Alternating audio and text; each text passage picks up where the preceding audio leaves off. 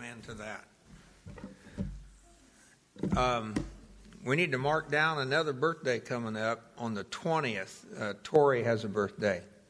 So we got to remember to. Did you know Jackie's is the Christmas Day? No, I didn't know that. She's. Oh, there she is. Yeah. Okay. Christmas Day. Okay, now I had another request about Bob. You're going to sing? I don't know if I pronounced this right. Stille Nacht. You're going to sing that for us on the 23rd? On the 23rd.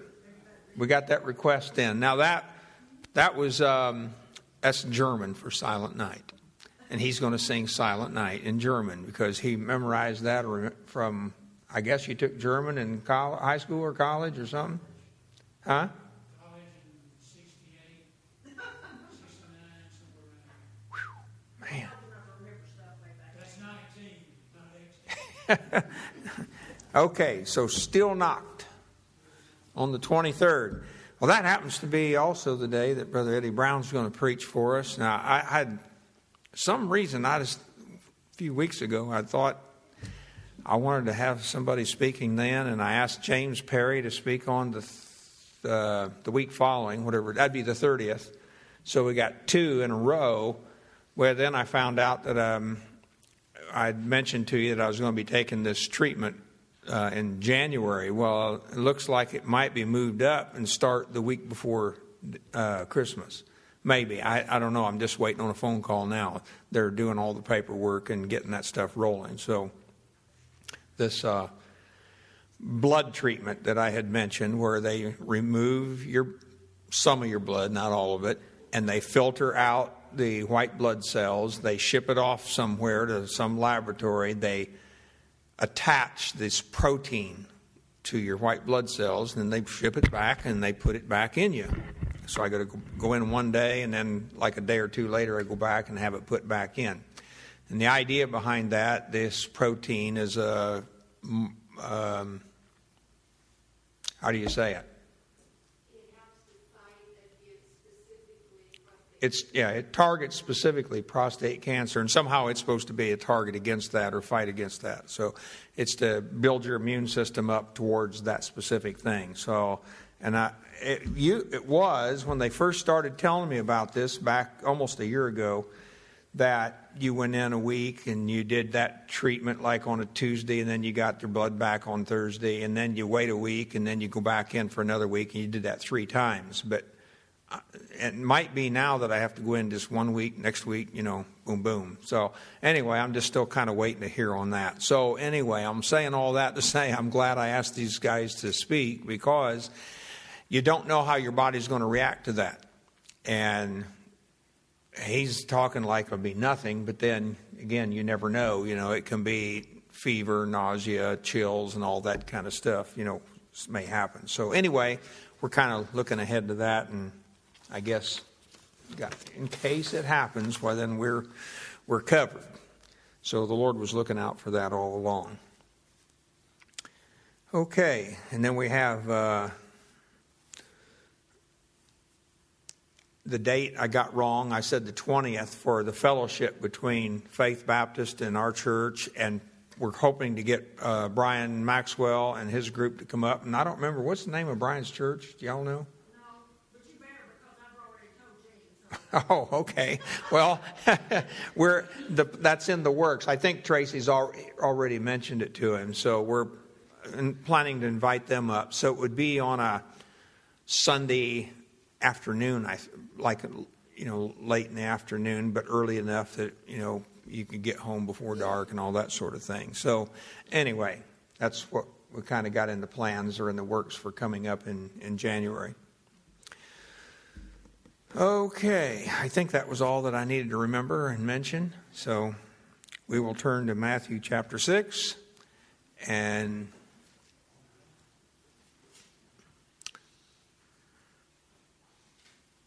give a look see to this. Matthew chapter 6. Um, somebody had texted me after the service uh, last week, after preaching on this uh, previous passage, verses 19 to 24. They said, Okay, now I'm looking forward to see what you're going to say next week on this passage. So uh, they are tied together, by the way. They look like, and they're separated, at least if you have a Bible where they've you know, put it in paragraphs or outlined it or whatever. Usually they separate those, but they're actually together. So let's read verses 25 to 34, and then we'll just take up from there.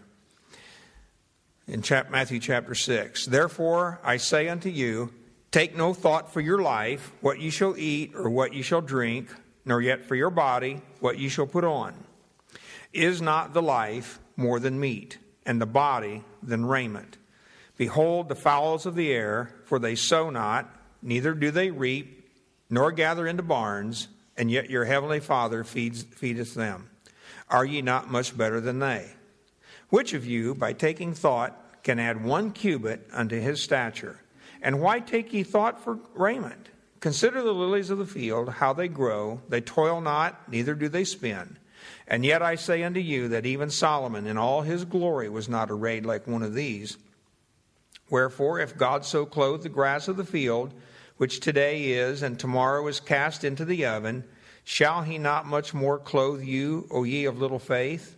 Therefore, take no thought, saying, What shall we eat, or what shall we drink, or wherewith shall we be clothed? For all these things do the Gentiles seek. For your heavenly Father knoweth that you have need of all these things. But seek ye first the kingdom of God and his righteousness and all these things shall be added unto you. Take therefore no thought for the morrow, for the morrow shall take thought for the things of itself. Sufficient unto the day is the evil thereof.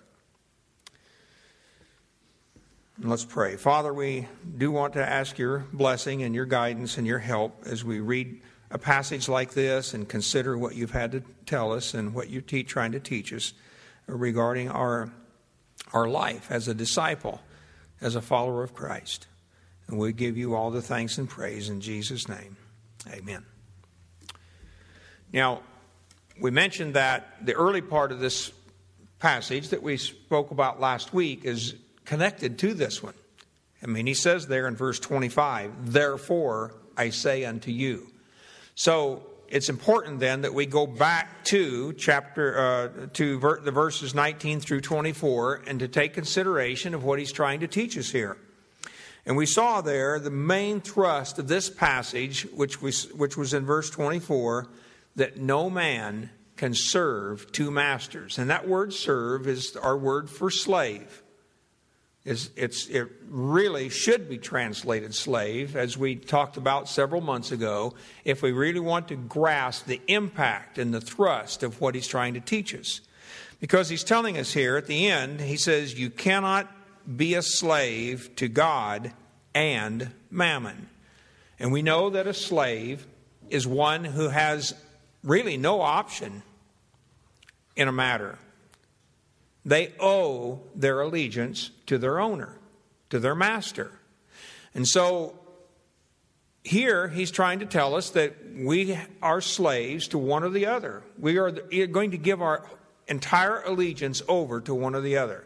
We also made mention that very frequently and often Christians are trying to do both. They want to be devoted to both the Lord and to mammon.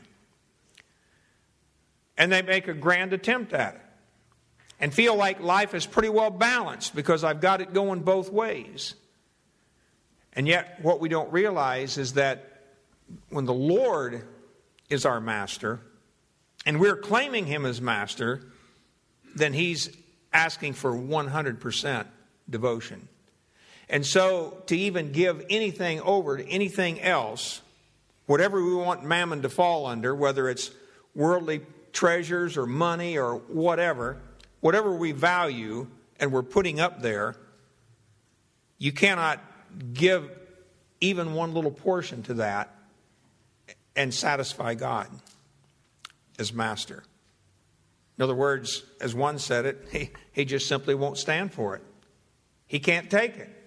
It's either all or nothing in our devotion to God. So, consequently, then, when he comes to verse 25, therefore say I unto you. That's the transition. That's the flow of thought that he's moving into here regarding the, what he's trying to teach us. In view of the fact that you can only have one full time, as it were, master, one who you have given your full devotion to, then I want you to think about this because he says, Take no thought. Consider this. And many of your more contemporary translations would give it more accurately as, at least as far as our English goes, would don't be anxious about or have anxious care for these things.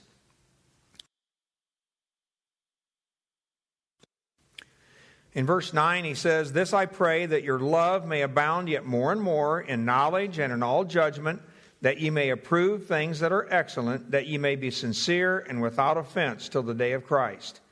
So, to approve things that are excellent. So, when we come back here to Matthew chapter 6, and the Lord is talking to us about the birds, the fowl of the air, and how it is that they don't worry about where their food is coming from. They don't worry about their shelter. They don't worry about anything. They have no anxious care, in other words. Then he's simply telling us, aren't you of more excellence and value or, or superior to, as one translated it, than the birds of the air? And if you are, then don't worry about how the Lord's going to take care of you. He's going to provide. So don't worry. And which of you, by taking thought, that is, by worrying, by having this anxiety, can add one cubit unto his stature? And of course, we look at that and say, well, of course, none of us can. We can't do anything about our height. Nor can we do anything about the length of life, whichever way this applies, because it can go either way but we can't do anything about it. The Lord has determined who we are. We have the body we have because God chose it, it was His purpose and design. So we've got what we've got. Why are you going to worry about that? You can't change it, but many people try to. I mean, don't we visit the guy? What's, what's the guy that you know, that does all the surgery. Uh, the the no, the guy, huh? plastic surgeon. That's the guy I was trying to think of. I mean, if we're not happy with what we have, we want to change it. And he's telling us here to be satisfied with what we have, because you can't change what God has done and what He has given us. So don't worry about it or be filled with anxiety about what we have. And he goes on to give us another illustration regarding the flower. Now he moves from animals to plant life, and he also says he, he changes from behold to consider. So there was to be a visible look at the birds and their activity as they flew through the air and went about their daily, their daily business, as opposed to looking at a flower. He says, rather here, consider the lilies, how they grow and they toil not, neither do they spin. That is, they don't weave anything of themselves. Everything about a flower, and whether it's a lily or not, they don't know. Nobody knows. They debate over what this really is, and it's probably not a, white lily, you know, that we're accustomed to thinking of. Matter of fact, Govett says he thinks it's a red lily, uh, a particular one, but nobody really knows. But nonetheless, the point being is, is that the people whom the Lord was speaking to knew what he was talking about. And when he was telling them to give consideration to this, to think about this, to look at the activity of a flower, not the beauty of it necessarily, but how it's made, how it's all put together. And the flower had nothing to do with it. God designed it, and He put it together that way. It was His purpose that was in view.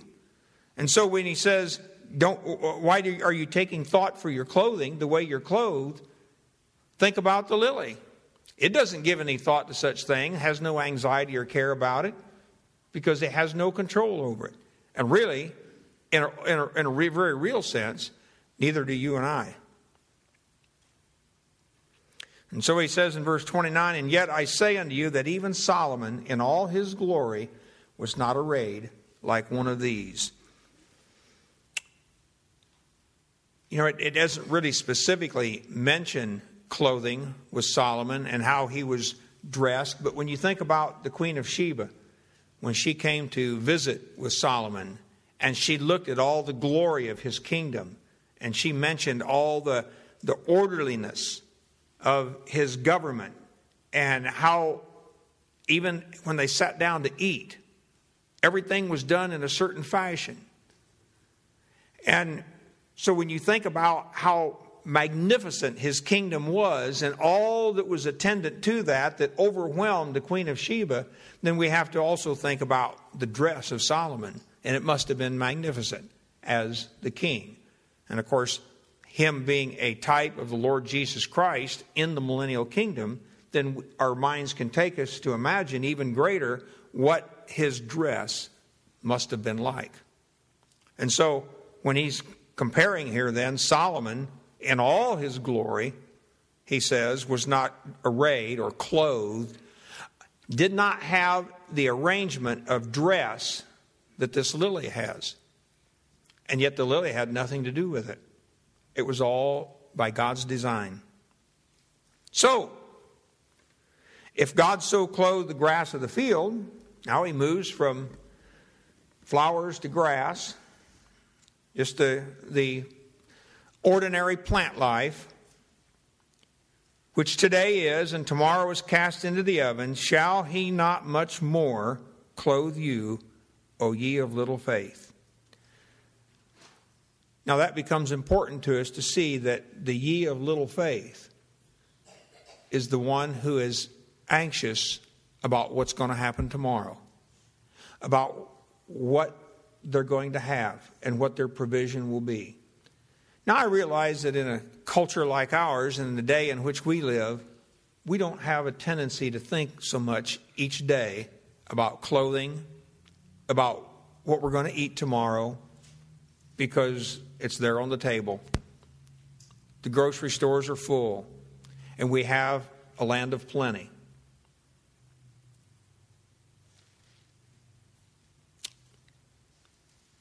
But we have no promise of it, do we? And, you know, my only relationship to those things is from my dad, who said, Well, you didn't live through the Depression. Some of you have, through all through the 1930s. And you know what it was like not to have or to be hungry.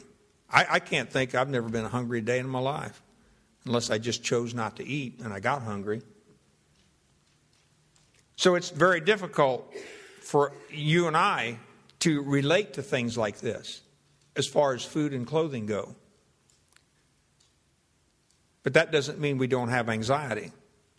As a matter of fact, I think that's probably the number one the number one thing that people go to psychologists for or psychiatrists is anxiety over whatever issue it might be in life that they're facing.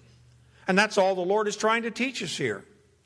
Is that when we have God as our master, that Jesus Christ is our master and we are his slave, then the slave looks to the master to supply everything for them.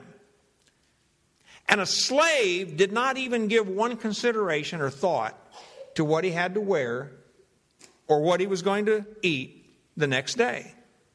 because that was the master's responsibility. And that's what he's trying to teach us here that it's God's responsibility to supply our needs. And he will do so. O ye of little faith. Now, I'm glad he said little and not no faith. O ye of no faith would have been pretty, pretty drastic. But he says, O ye of little faith. But we can increase faith. We can have a deep, full faith when our rest and our devotion is fully unto the Master. Just like a slave is under the authority of his master.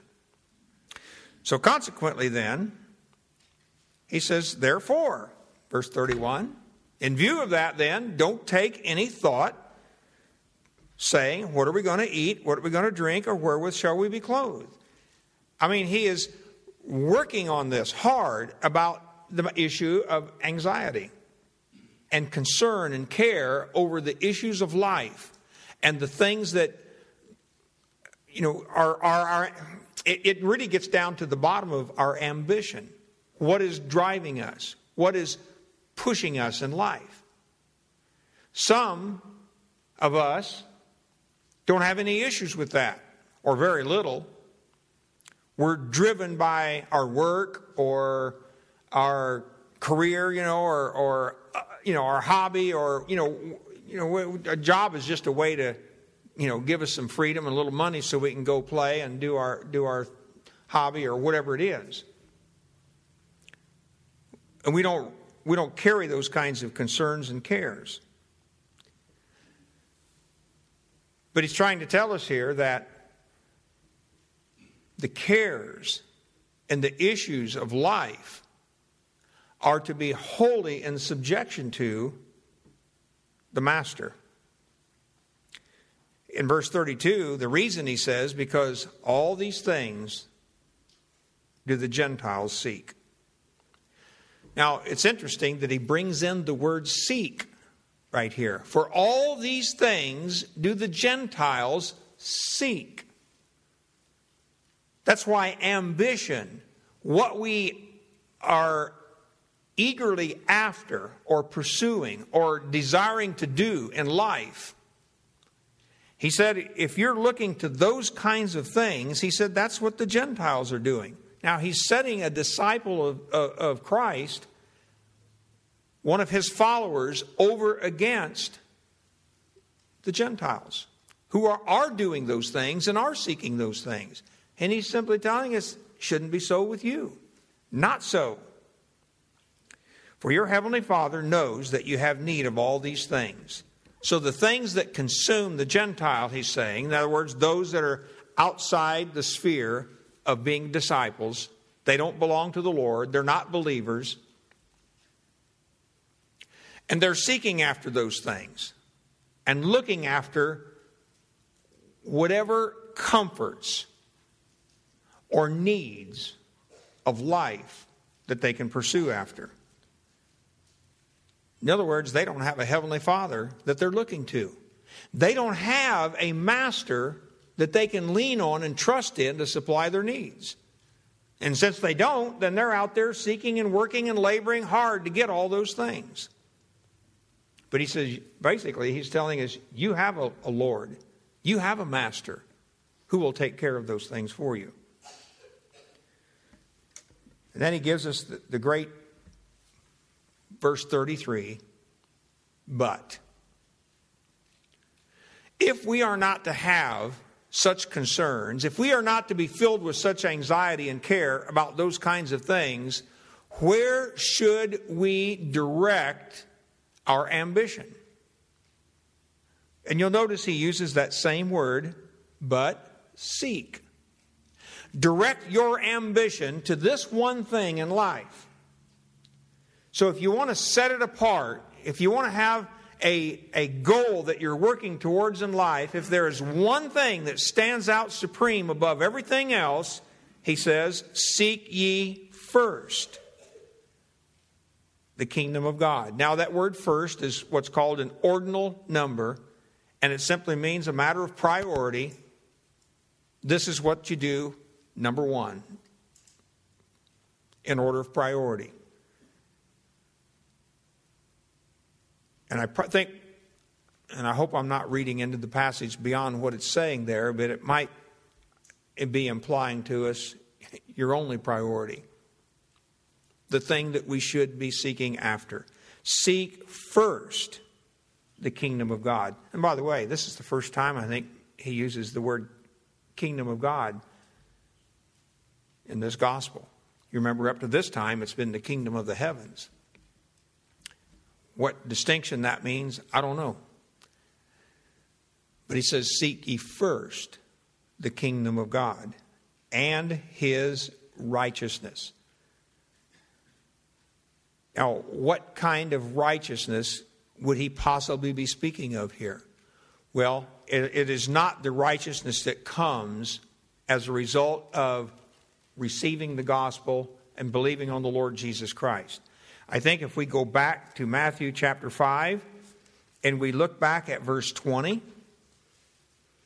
we'll get the answer because we've already addressed this. The Lord's already addressed it.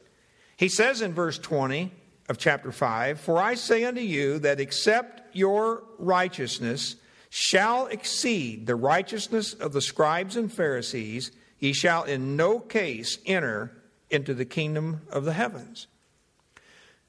And exceeding righteousness. Now, one author said that word righteousness means your active obedience. And that really is what it is. It's not the static, imputed righteousness we receive when we accept Christ as our Savior, but it's the righteousness that accrues to us because we are acting obediently to the Lord. We're walking according to His precepts, doing His will, obeying our Master in every regard. The things that he's given us to do. And that's what he's that's what he's laying out for here is in this whole sermon.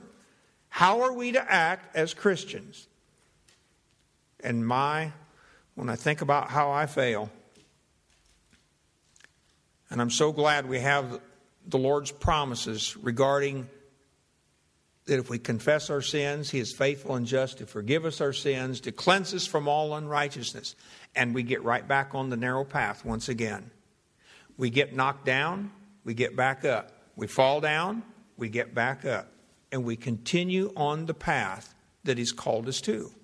So when we seek first the kingdom of God and His righteousness, that means all these precepts, all these principles of life that we've been talking about regarding uh, marriage and adultery and money and forgiveness and things that he, we haven't even addressed yet in this, in this message are to be a matter of priority.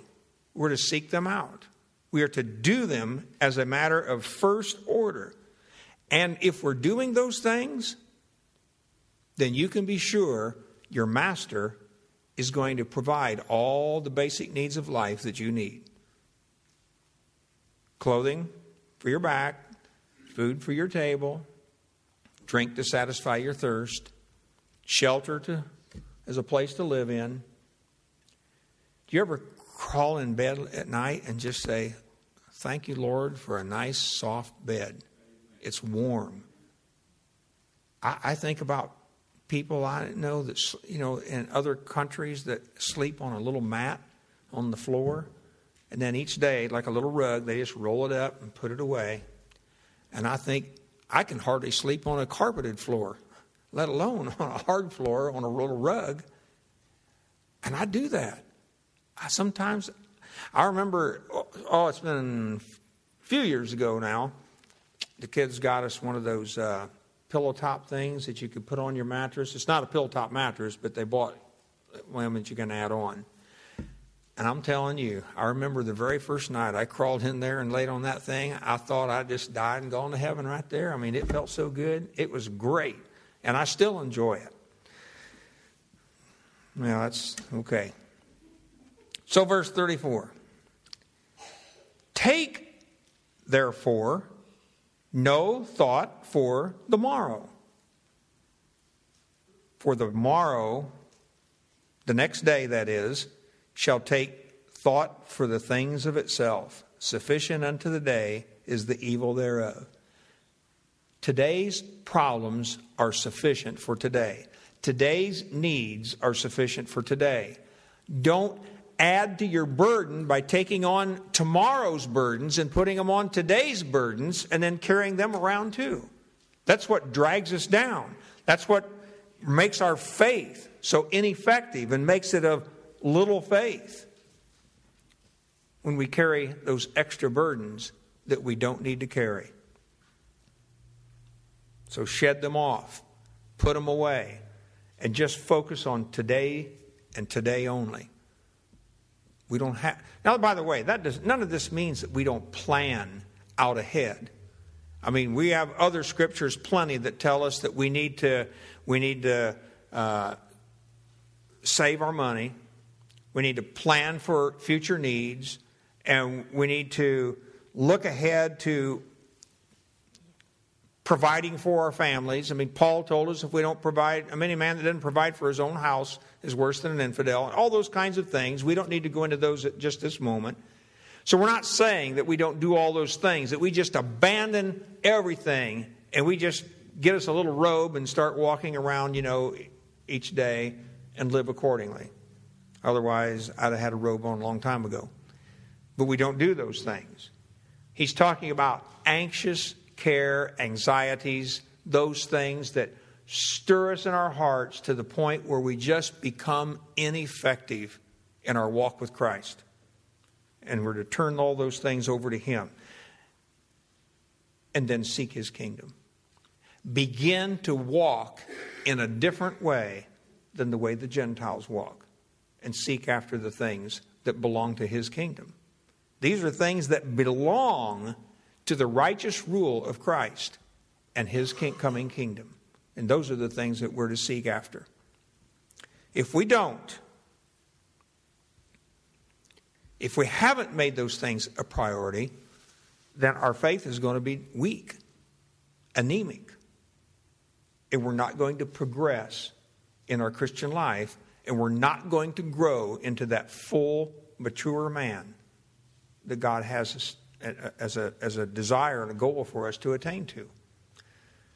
And of course, growing then into the, to the full age or the mature man in Christ is then how he is going to use 1 Peter 1 9's message that he will save our souls, preserve our life unto his coming kingdom.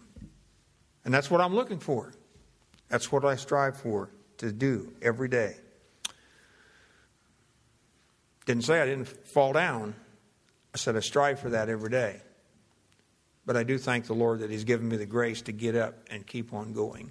And then we should all do that.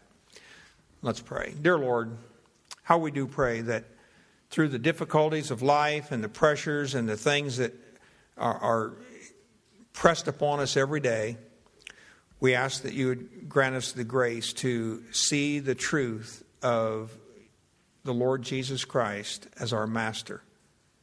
He who owns us will supply our every need. In Jesus' name we pray. Amen.